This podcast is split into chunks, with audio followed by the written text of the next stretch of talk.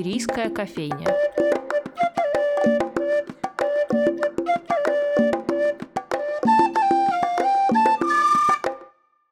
Здравствуйте, дорогие друзья! С вами Анастасия Филиппова и программа «Шумерийская кофейня». Слышите звуки еврейского штетла, блеяние коз, шелест подсолнухов, треск огня. Если не слышите, то ничего страшного, потому что уже 17 февраля в музее Анны Ахматовой откроется выставка «Амаркорд. Мир Анатолия Каплана». Стоит только зайти в зал, не только услышите, но и увидите тот самый мир большого художника. Сегодня у нас в гостях Исаак Кушнир, коллекционер, меценат и человек самой завидной коллекцией работ Анатолия Каплана. Исаак Яковлевич, здравствуйте. Здравствуйте. Говоря с коллекционером, невозможно, собственно, не спрашивать о коллекции, но так как мы урезаны по времени, я спрошу именно про нашего героя, про Анатолия Каплана. Помните ли вы тот момент, когда впервые встретились с его работами? Стало ли уже тогда понятно, что эта встреча обернется огромной коллекцией, которой завидуют многие крупные музеи? Да, конечно, я помню этот день. Вы понимаете, что я за эти 50 лет, что я познакомился с Капланом, я много-много-много раз повторял эту историю, как э, это имя, как этот человек вошел в мою жизнь. Mm-hmm. У нас была такая гастрольная поездка в Польшу студенческого театра Политехнического института, где я учился.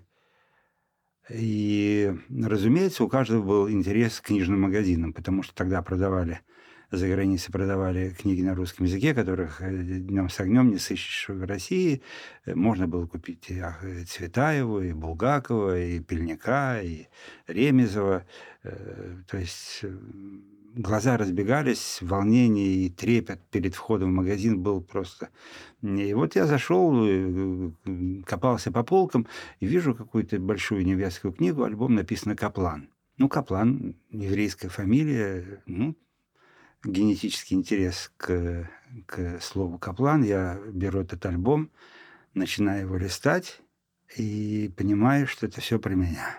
Это все про меня, потому что я 71 год назад родился в молдавском еврейском местечке в Молдавии, прожил там 18 лет, говорил на идыш все детство, и весь этот еврейский мир, весь этот уклад, этот быт, это нищета – и на потрясающее благородство и потрясающая доброта при всем при этом. И в этой нищете гуляющие козы, гуляющие куры, гуси и замечательные типажи этой еврейской жизни. Конечно же, эта книга произвела на меня колоссальное впечатление. Я был очень взволнован, я тоже ее купил, а поскольку в группе был обязательно дятел из органов. Я э, его завернул в полотенце, эту книгу, чтобы никто не видел. Так я привез ее в Ленинград и узнал, что этот художник живет в Ленинграде, что он еще жив. И я, при всем том, что я интересовался живописью и был заядлым театралом, у меня было много людей, которые из мира книг, из мира искусства, которые так или иначе могли знать Каплана, но вот пока меня готовили к знакомству с Капланом, его не стало. В 80-м году Анатолий Львович э, ушел из жизни. Я могу сидеть здесь у вашего микрофона и хвастаться, рассказывать, как мы общались с Капланом, как мы выпивали, как он мне говорил, как он шутил, как он... Но я, к великому несчастью, моему не был с ним знаком, но к великому моему счастью я заболел Капланом, начал собирать его вещи. В частности, здесь, в 100 метрах от вас, был на Литейном знаменитый букинистический магазин, где покупались первые литографии, первые пастели. Даже несколько керамик у меня было. Вот, потому что это все про меня. А что такое все про меня? Это название вашей выставки, слово «Маркорд». В этой выставке это название фильма Федерико Феллини, который он привозил на московский кинофестиваль. В переводе это означает «я вспоминаю». Да, я вспоминаю. Я по сей день вспоминаю свое местечко, хотя я уже 50 с лишним лет живу в Петербурге, в Ленинграде. И вот там не был вот последние 50 лет, я туда не ездил. И, конечно же, мир Каплана – это мир его творчества – его произведения, они так или иначе меня возвращают туда, и они греют мне душу. А насколько тем, кто придет на выставку, важно понимать художественные корни Каплана? Можно ли его вообще считать наследником Тышлера, Аксельрода и других там детей советского авангарда, или он все-таки совершенно иное течение? Это совсем другой, другая история, это совсем другая история. Это, безусловно, если можно так сказать, чисто еврейский художник, хотя я никогда не делил художников на евреев и неевреев, есть художники и не художники а никогда нельзя делить. Э, я всегда художников делил по мастерству, по классу и по их вкладу в искусство. Что касается Анатолия Львовича, у него был э, идеал, был человек, которому он преклонялся, перед которым он был э, просто как на духу перед Богом. Это Марк Шагал тоже э, уроженец Беларуси, тоже человек, который воспевал свой город, так же, как Анатолий Львович всю свою жизнь.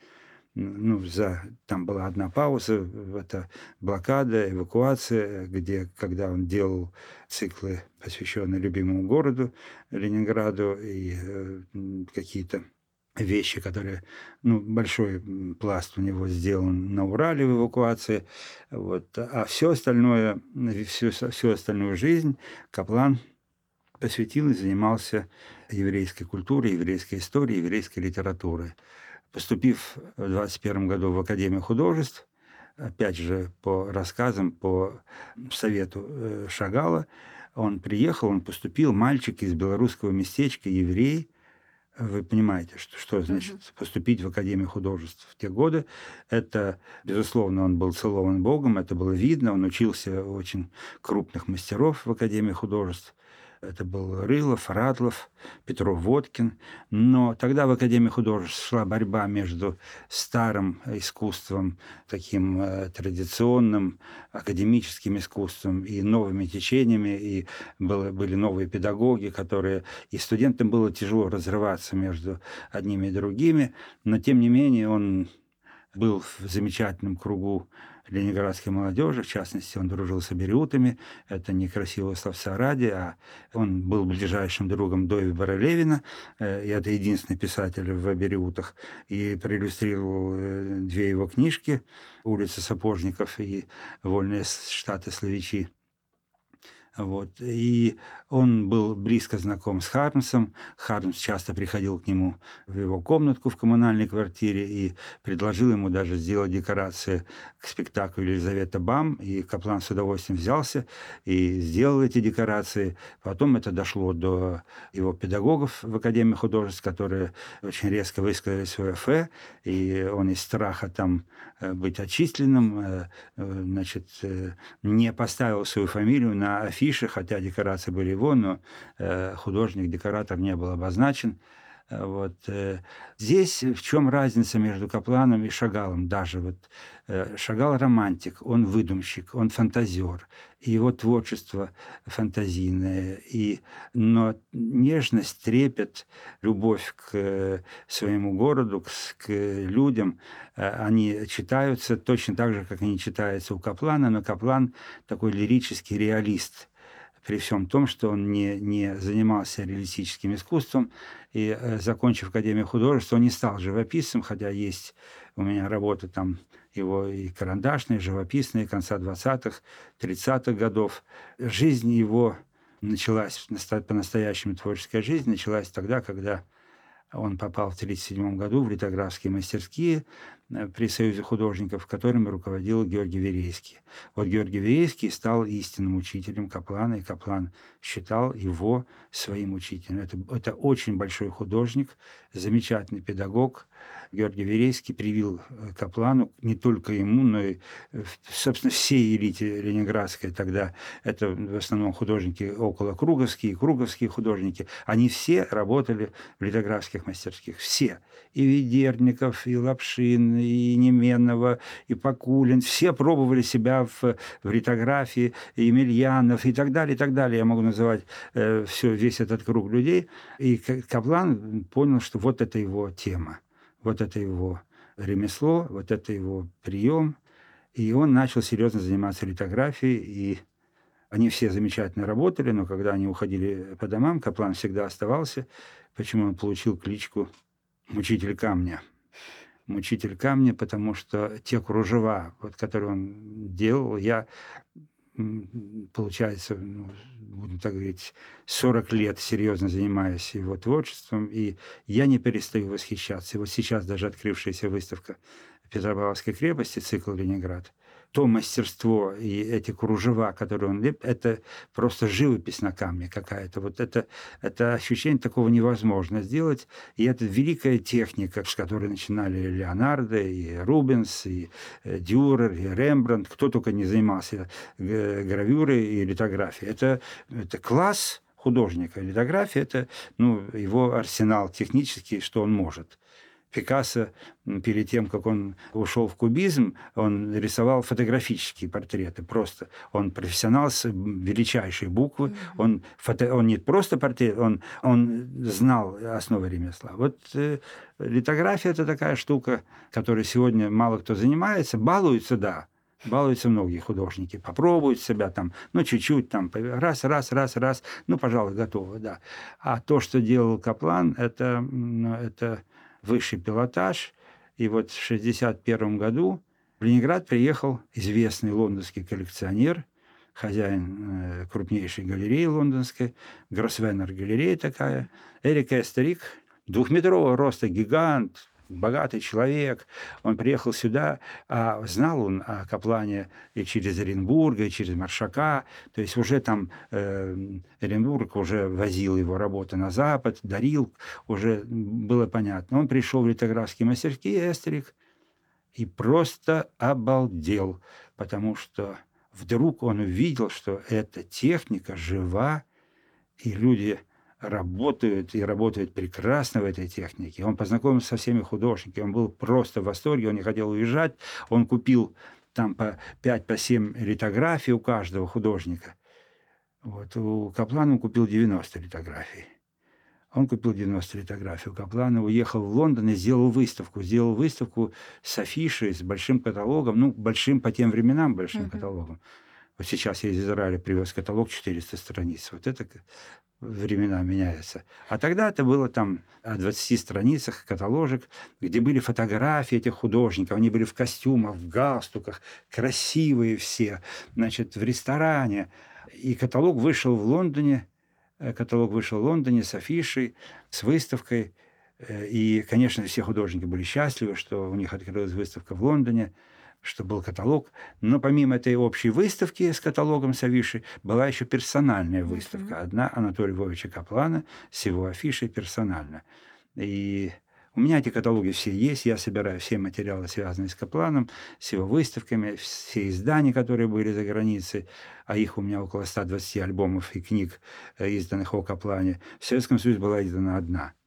Вот. Э, он был официальным еврейским художником, как был официальным еврейским писателем Шолом Алейхом. Uh-huh. Вот, чтобы не говорили, что у нас нет, uh-huh. что евреи угнетаются, значит, вот есть писатель Шолом Алейхом. И вот есть вот э, художник Анатолий Каплан. Его покупали практически все страны. Америка, Англия, Германия, Франция, Италия. Покупали его папки литографические. Вот, и он был самым валютным художником нашего Союза художников в течение 11 лет. То есть вся валюта основная шла через Каплана. Его выставки э, были во всех странах Европы, Америки, Канады, Израиля и так далее, и так далее, и так далее. Вся Европа во всех странах. Вот. Около 250 выставок. Я даже произвел такое статистическое исследование. Я собрал всех народных художников СССР, лауреатов Ленинской государственной премии – всех там председателей правлений, всех там это самое, вот если их всех вместе собрать, всех, всех, всех вместе, у них не было столько выставок, сколько было у одного Каплана, и не было столько изданий, сколько было у Каплана. Не то, что не было, а близко не было. То есть он был очень популярен на Западе, не только потому, что это был еврейский художник, а потому, что это был очень большой художник, и он по праву признан одним из лучших литографов 20 века. Это основная его техника и его вклад в мировую культуру, при всем том, том, что у него есть тысячи рисунков гениальных, он просто потрясающий рисовальщик. Последние 12 лет, когда ему уже было, э, значит, он прожил 78, ну вот где-то когда 66 лет ему было, он начал заниматься керамикой. Уже тяжело было заниматься литографией. Он очень плодовитый был, оставил большое творческое наследие керамики и стал заниматься гуашами, пастелями. Ну, это еще в конце 60-х, 70-х он начал заниматься гуашами, пастелями. Вот москвичи, американцы, ну, образно – они очень любят, когда блестит все, когда все яркое, в золоте. Вот. Э, они любят керамику, они любят гуаши, пастели, сразу кидаются. А керамика, а керамика – это то, что он делал последние 12 лет жизни, а всю жизнь то, что он посвятил литографии, стал величайшим из великих. Это мои пристрастия художественные. Я люблю его черно-белую литографию, я люблю его черно-белые рисунки, афорты. Вот. Э, ну, одним словом, когда, э, если говорить о на его еврействе, разумеется, разумеется, интерес к нему был э, во всем мире, потому что нация рассеяна. Вот. Но, как ни странно, больше всего выставок и больше всего книг было издано в Германии. Там просто бум. Все директора издательств, директор, директор Дрезденской картинной галереи, Берлинской галереи, Лейпцигской типографии знаменитой, которые... Они все дружили с ним, они все приезжали к нему сюда. Он ни разу не был за границей вся валюта, которая шла от продажи его литографий, вся валюта, которая шла, э, ему доставалось там 5-6 долларов, а все остальное шло в союз художников. Он ни разу не был за границей. Он был по-своему несчастен, у него была единственная дочь, инвалид детства, вот, Люба. И она серьезный больной человек была, и, к сожалению, он не смог добиться, вот скажем, Арманд Хаммер, который великий американский э, деятель финансовый, ну, великий, можно пальчиками показать там, вот, э, он приезжал забрать Каплана вместе с семьей, с его творческим наследием в Америку. То есть он понимал, что это, это бомба. Ну, говорили, потом уже говорили, что Каплан – это шагал, который не уехал за границу. Потому что если бы случилось так, что все его творчество оказалось бы там, видит Бог, при всем том, что у него огромный интерес на Западе к нему. И, а, вот, э, но вот Арман Хаммер не смог э, их увести, потому что была больна дочь, mm-hmm. американцы не брали больных. Вот, и так вот, э, собственно, на, на гребне, это, в 80-м году его не стало. Вот, он ушел. Похоронен он здесь на кладбище 9 января вместе. Потом мы подхоронили туда жену, угу. потом мы подхоронили туда дочь. Мне интересно, возможно, вы уже ответили на этот вопрос, но все-таки, может быть, с другой стороны на него посмотреть. Каплан десятилетиями у себя в работах прорабатывает тему прошлого. Он любуется ушедшим миром его детства, тоскует, хоть и без надрыва, да, по жизни, которой уже нет и, видимо, уже никогда и не будет. При этом творит он, в общем, в Советском Союзе при всей его там популярности. Это ведь и есть, наверное, тот самый Амаркорд, та самая память, которая в Советском Союзе как бы была запрещена. Поэтому это, это вы абсолютно точно сформулировали эту историю. Э, поэтому этого никто не отнимет. Угу. Этого никто не отнимет ни у какого человека. Память никто не отнимет. И в памяти главное, что исповедовал художник, в частности Каплан, и тот же Шагал, это доброта, это мир, это родители, это дети – это память, это смерть, уход, это любовь к животному, любовь к природе. То есть ценности, которые, ну, они абсолютно понятны и во все времена у всех народов. Угу. Понятно, что он никогда не исповедовал идеалы войны. Понятно, что он получилось так, что когда он уехал, жил уже в, в Петербурге, э, в Ленинграде, началась война, и Рогачев оказался как раз в зоне самых страшных разрушительных э, действий военных. И, мягко говоря, весь этот городок был выровнен. И этот пригород, эта гора, где стоял этот, эта церковь, этот собор, который он часто рисовал, это было все выровнено землей. Рогачев был местечком, где жило 9 тысяч человек, из них 6 тысяч были евреями. Мы шесть раз ездили в Рогачев шесть лет подряд. Мы ездили на Каплановские чтения. Э, я дарил много работ туда, в музее, и мы популяризировали. Э, ездили из Москвы, из Петербурга деятели искусства. И э, место, где овраг, где расстреливали людей. Вот в этом овраге были расстреляны вся семья Анатолия Львовича Каплана кроме одной его единственной дочери, а, ой, дочери сестры младшей, все остальные были расстреляны. Вот. И, конечно же, и память о родителях, память о прошлом, память о местечке. Он постоянно ездил туда, и постоянно были этюды, эскизы. Он все время рисовал в блокнотах и в различных техниках. И все это так или иначе потом отразилось в этих иллюстрациях к литературным произведениям Шолома Алейхема в основном. Вот вчера там показали какую-то передачу из Иерусалима, переслали мне и вот э, куратор выставки, директор мой центра этого культурного, он сказал замечательную вещь, что мы можем читать, восхищаться Шолом Алейхом, но представить себе, как выглядели эти персонажи. То ты, когда ты смотришь литографии Каплана, ты понимаешь, вот они, вот эти лица, и других лиц не могло быть. Вот прямо у него настолько было понимание, и он настолько был в материале, и внедрялся в него, и впитывал в себя. Это угу. стоило дорогого. Я видела несколько комментариев э, с тем, что Каплана упрекали в аполитичности, но при этом все это обращение к прошлому, которое живо в его работах, разве это не есть, в общем, ну это я так в ответ скорее, Нач, да, этим Начнем с того, что в те времена все угу, были аполитичны. Угу все были аполитичны. Или был Мандельштам. Он был, он, нет, ну это, это какие-то угу. частности, разумеется, были. Был Ахматов, был Мандельштам, были, были э, десятки, сотни людей, сотни на 250 миллионов.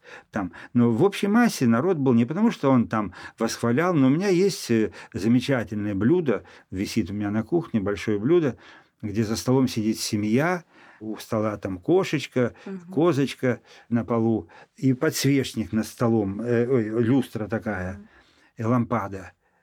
И вот было столетие э, со дня рождения Ленина, а тогда не было персональных выставок, были только коллективные выставки. Он, конечно, хотел участвовать в этой выставке, и он взял и закрасил эту лампадку. Это прекрасное блюдо, опубликованное в десятках зарубежных книг и альбомов. Это культовая штука но она, лампадка была закрашена, и вместо лампадки появился профиль Ленина. Mm. Профиль Ленина. Вот. И он понес это к столетию. Это было искренне, потому что все были искренне. Я тоже вступил в комсомол. Мне тоже казалось, что это мой долг, и uh-huh. порывы какие-то были там. Совсем не значит, что у меня мои взгляды и мое, мое мировоззрение э, сохранилось. Нет, конечно, нет. Э, вообще каждый сделал для себя свой выбор. И, и у него есть там еще одна керамика. Ленин жив есть uh-huh. с профилем Ленина, с золотым профилем таким. Вот. Э, работа, где влюбленные рядом счастье и серп и молот над ними. Да, да, да, и серп и молот, да, как uh-huh. же. А как же? Равно какие были такие литографии, скажем, решетка летнего сада, а в решетке стоит еврейская семья хасидская с пейсами в лапсердаках, угу. в шляпах этих еврейских, козочка под ними. Это э, у летнего сада в решетке. Такая же мизансцена у памятника Ленина на броневике. Тоже стоят вот э, с козочками. Вот, ну, такие вот и у него лирические отступления, так сказать. Но угу. человек он был, разумеется, как, как другим невозможно было быть. Он был членом Союза художников никакой славы, никаких титулов, никаких званий, ничего не было. За границей было куча угу. фестивалей, где он получал золотые, серебряные медали, там и в Торонто, в Канаде, и в Брно, и в Италии э, Веченце какой, какой-то там было, и в Лейпциге. Он получал огромное количество там всяких наград и призов, вот, но здесь э, не было принято. Угу. Не было. Все встали единым шагом, в едином mm-hmm. порыве, там никаких э, отключений не было. Раз уж вы упомянули его знаменитых курочек, э, я предлагаю тут э, завершить истории, которые мне, на которую меня навела Светлана Грушевская, куратор грядущей выставки. Ну, в общем, кодовые слова «Курица, ночь, прогулка». Я уже говорил, что он делал, он не иллюстрировал еврейских писателей, он делал циклы гравюр, на тему. И потом уже издавались книги, много книг. Я, в частности, издал пятитомник еврейской прозы в иллюстрациях Каплана, но это не были прямыми иллюстрациями, это были литографии. И спрос на них был, ну, сумасшедший, чудовищный. После заколдованного портного, рассказы для детей, фишка хромой, Теви Молочник, Стемпеню там, и так далее, там песни, песни, там Козочка, там эти все литографические циклы, они покупались, еврейские народные песни, циклы покупались просто на ура, на ура. Очень они готовились очередной раз, уже был третий цикл «Теви молочник», и надо было уже отдавать утром в печать, надо было... И у него был редактор, у Анатолия Львовича был редактор Исаак Каплан, это родной брат Ефима Захаровича Капеляна, великого актера. Вот, Исаак Каплан был его редактором его литографических циклов. И вот они уже ночью, утром надо давать типографии, надо печатать, уже там уже договоры, что ли, валюта уже пришла там, и надо быстро все это давать в печать, и эти папки паковать, и отправлять. Вот это третий цикл, и вот они ночью работают над этим третьим циклом, и вдруг Капелян кричит, «Толя, что ты наделал?» Каплан, он такой грузный, толстенький мужичок был, он поднял голову, говорит, а что такое? Он говорит, Толя, что ты здесь делал? Двор Тевье, телега там, э, лошадь там стоит, луна, звезды, и куры гуляют по двору. Толя, это же ночь, куры ночью спят. Каплан покраснел, ударил себя э, рукой по лысине, сказал, старый дурак, что я, что я сделал, и ушел к себе в комнату. Значит, Исаак Захарович сидит, и он просто теряется, потому что он редактор, он отвечает за сдачу в, э, в печать э, этих э, литографий. И так проходит минут 10, и выходит капеллян, поднял на него глаза и говорит, а знаешь, Изенька, пускай гуляют. Это, это такая история замечательная. Таких много. Он очень с хорошим юмором был человек и очень обаятельный, и к нему тянулись великие люди – вот у меня есть фотография, где, скажем, Аркадий Сакч Райкин в его квартире, и за спиной у него там 8 или 10 работ Каплана. Там очень много работ было у Шостаковича, он, да, они дружили, он иллюстрировал цикл еврейской народной песни, который играл Шостакович, э, Маршак, у Ильдара Рязанова была очень большая коллекция, у Андрея Петрова была большая коллекция Каплана. Ну, как-то вот э, в этом городе он тоже был по-своему любим, знаменит, как говорят, э, в узких кругах. Э, знаменит в узких кругах. Э, и любим до сих пор, судя по тому. Да, легенда до сих пор. И вот это 120-летие, вот, которое сейчас мы, мы отмечаем. И началось это в Калининграде. Мы сделали выставку огромную в, в Калининградской синагоге, отреставрированной и восстановленной. После этого была выставка в Гомеле в Беларуси. После этого мы поехали в Иерусалим, где грандиозно прошла, триумфально, просто триумфально прошла выставка и открытие, особенно с конференции. Они издали каталог в 400 страниц. Такого каталога не удосужился ни один художник. Каталога такого не удосужился ни один художник еврейский, включая великих. Там монографии, да, но каталогов таких не было. Это потрясающе. Они его разошлют по всем еврейским культурным центрам. Потом мы вернулись, и через день я открыл выставку в Петропавловской крепости. Это цикл «Ленинград», посвященный блокаде восстановления города-героя. То есть это его большая боль и большая любовь. И э, Ленинград, Петроград писали и Бенуа, и Лансере, и Добужинский, и Остромова-Лебедева. Но они там, кто-то делал 8, кто-то 12, кто-то 10.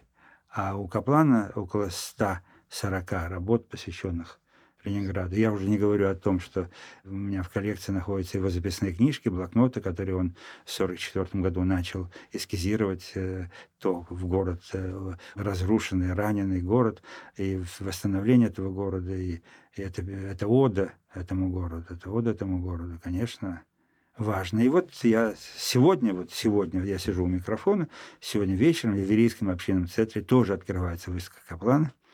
Вот, а 17 в вашем замечательном музее, где работают самые лучшие музейщики в Петербурге, самые лучшие сотрудницы.